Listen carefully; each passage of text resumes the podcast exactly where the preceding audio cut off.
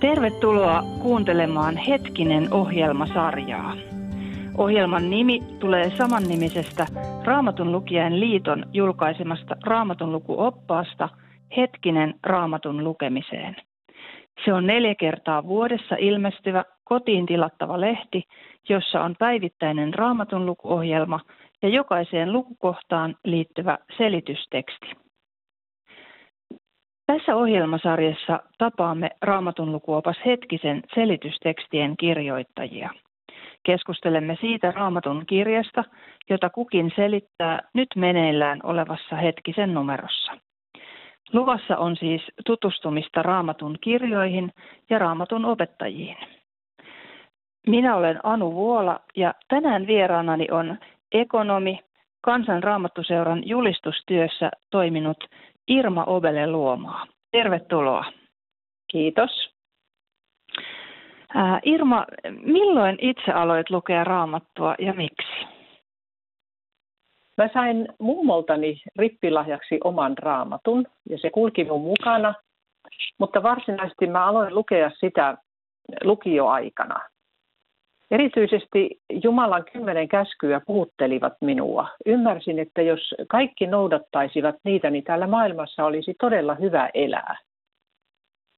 Opiskeluaikana olin Ruotsissa kesätöissä ja siellä mä tapasin useita juurettomia suomalaisia. Mä luin uutta testamenttia ja erityisesti ensimmäisen korintolaiskirjeen 13 luku kosketti, puhutteli hyvin syvästi.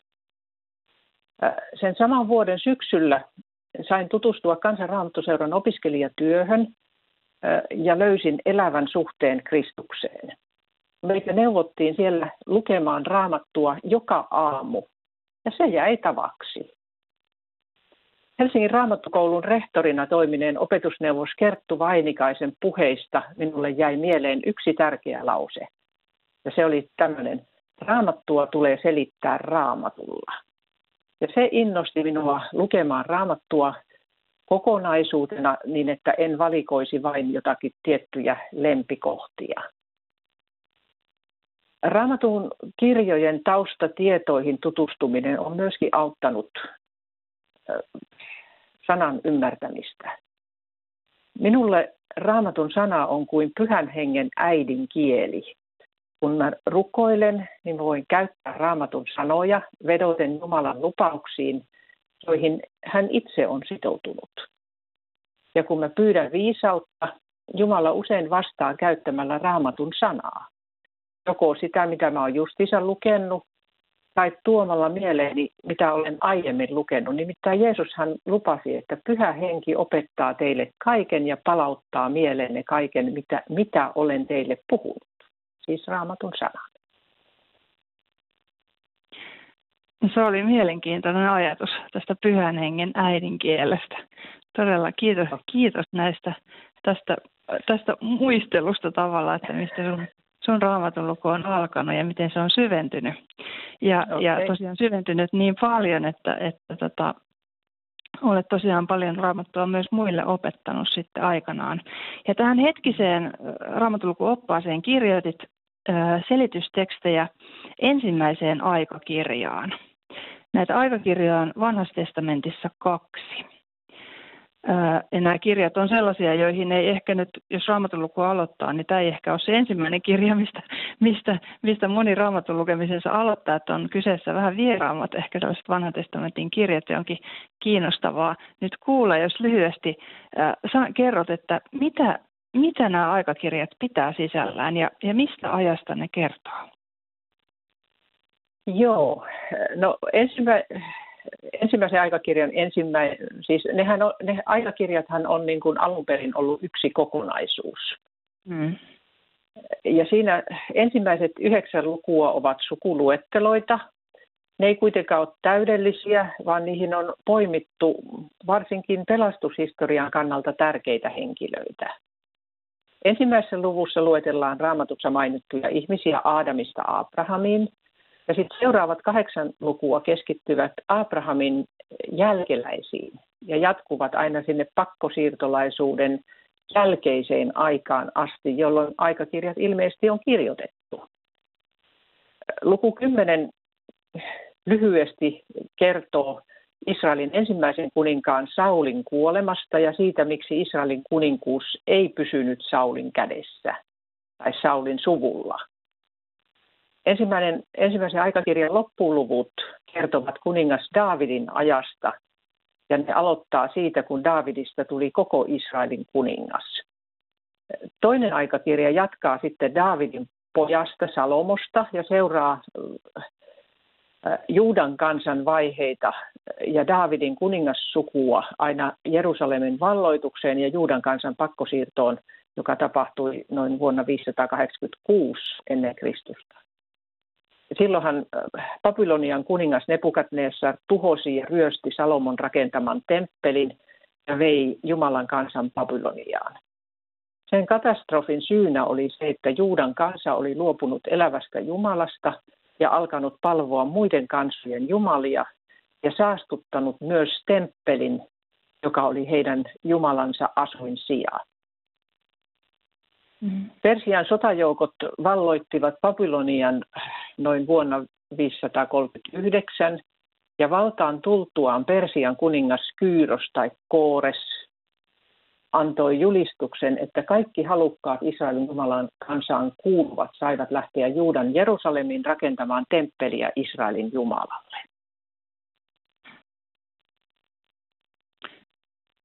Eli hyvin niin kuin laaja otos Israelin kansan historiasta.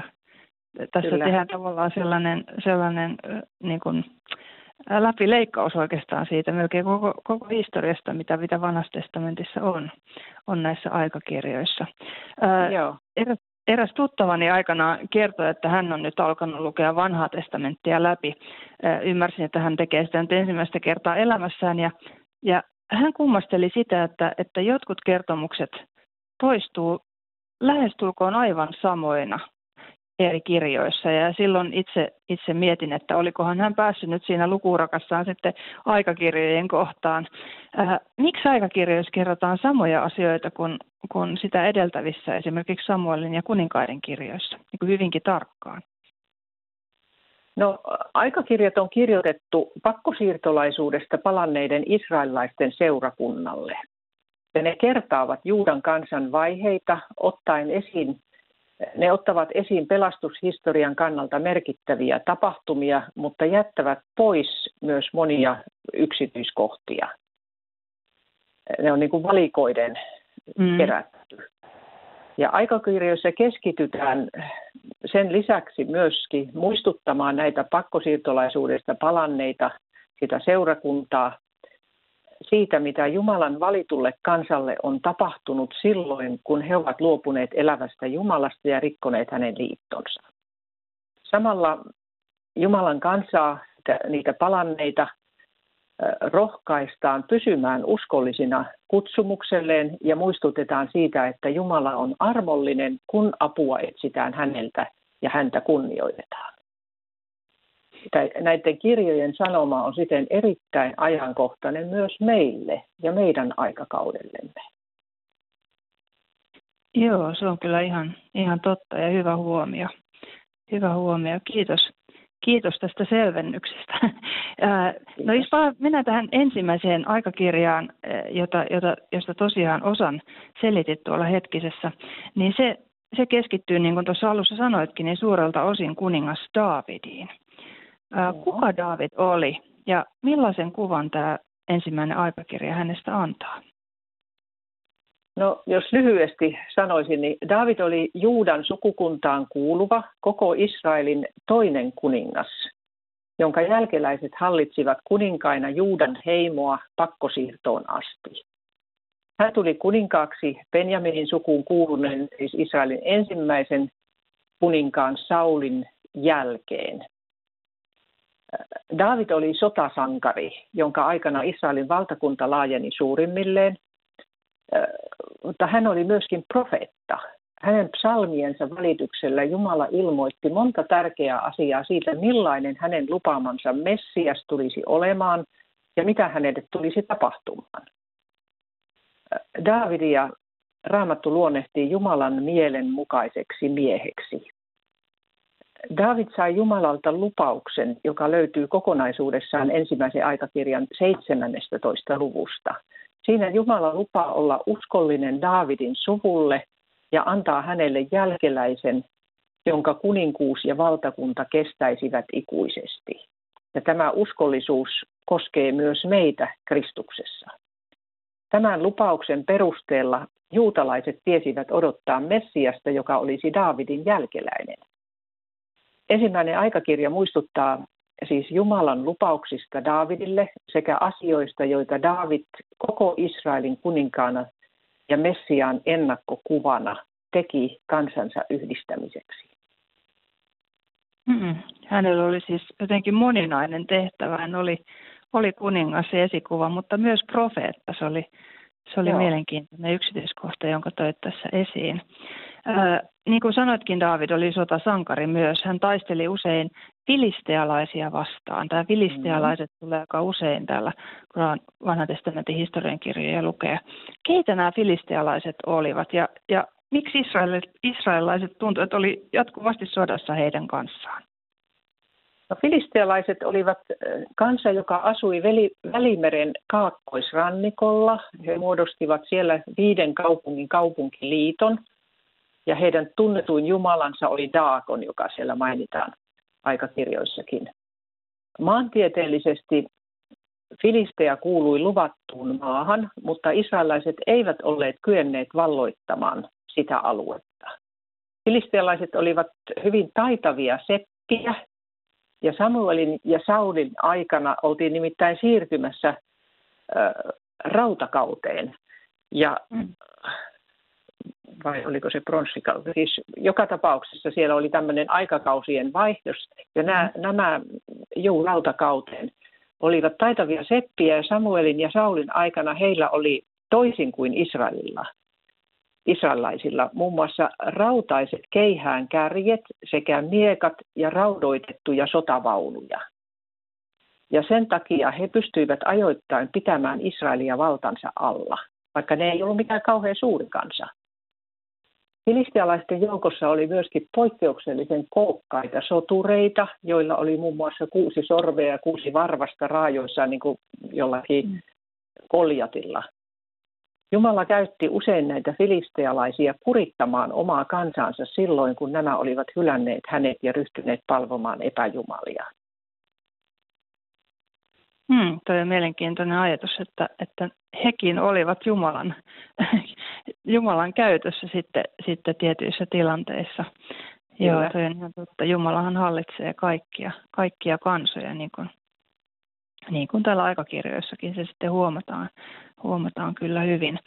Ää, jos tätä ensimmäistä aikakirjaa vielä, vielä ajattelee ää, kokonaisuutena, niin se alkaa jopa yhdeksällä luvulla sukuluetteloita. Eli siellä on yhdeksän lukua nimiä lähes peräkanaa vain. Miksi mm-hmm. raamatussa on sukuluetteloita? Tämä ei nimittäin ole ainoa sukuluettelo raamatussa, ne on pitkiä muuallakin. Niin miksi tällaisia sukuluetteloita on ja onko niillä joku sanoma meillekin? No sukuluetteloista israelilainen tiesi, kuka hän oli, eli mihin kansaan ja heimoon hän kuului. Moseksen lain mukaan israelaiset eivät saaneet sekoittua vieraiden kansojen kanssa. Äh, ja tämä maa, luvattu maa, jonka he saivat tai valloittivat, oli aikanaan jaettu heimojen kesken ja sen oli tarkoitus pysyä saman heimon hallussa sukupolvesta toiseen. Se, sehän voitiin sitten aina katsoa sieltä sukuluetteloista. Mm-hmm. Sukuluetteloista tärkeimmiksi nousevat raamatussa Juudan heimo ja siinä Daavidin kuningassuku, josta siis Messias syntyi. Ja toinen tärkeä oli Leevin heimo ja siinä Aaronin suku, jotka olivat pappeina. Jumalan palveluksen hoitaminen oli uskottu leeviläisille, siihen eivät muut saaneet kajota. No mikä sanoma meille, niin voisi ajatella, että Jumala tuntee meidät nimeltä, kun siellä mainitaan paljon nimiä. Ja hän on suunnitellut senkin, mihin sukuun olemme syntyneet ja keitä jälkeemme tulee. Se on aika jännä ajatus. Ja meillä on, mä uskon, että meillä on erityinen hengellinen vastuu ja esirukoustehtävä sukumme keskellä nimenomaan.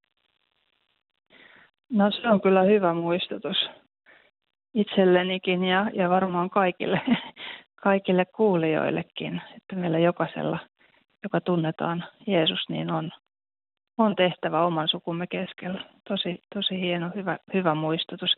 Kiitos Irma Opele Luomaa näistä, näistä syvällisistä tiedoista ja ajatuksista, joita tässä jaoit. Seuraavassa ohjelmassa jatkamme ensimmäisen aikakirjan tutkimista ja keskustelemme muun muassa liiton arkusta ja Jumalan pyhyydestä. Hetkinen ohjelmissa haastatellaan saman nimiseen raamatun lukuoppaaseen selitystekstejä kirjoittaneita raamatun opettajia. Ohjelman tuottaa Raamatun lukijan liitto. Hetkisestä ja Raamatun lukijan liitosta saa tietoa ja hetkisen voi myös tilata numerosta 045 122 3664 ja sivuilta rll.fi.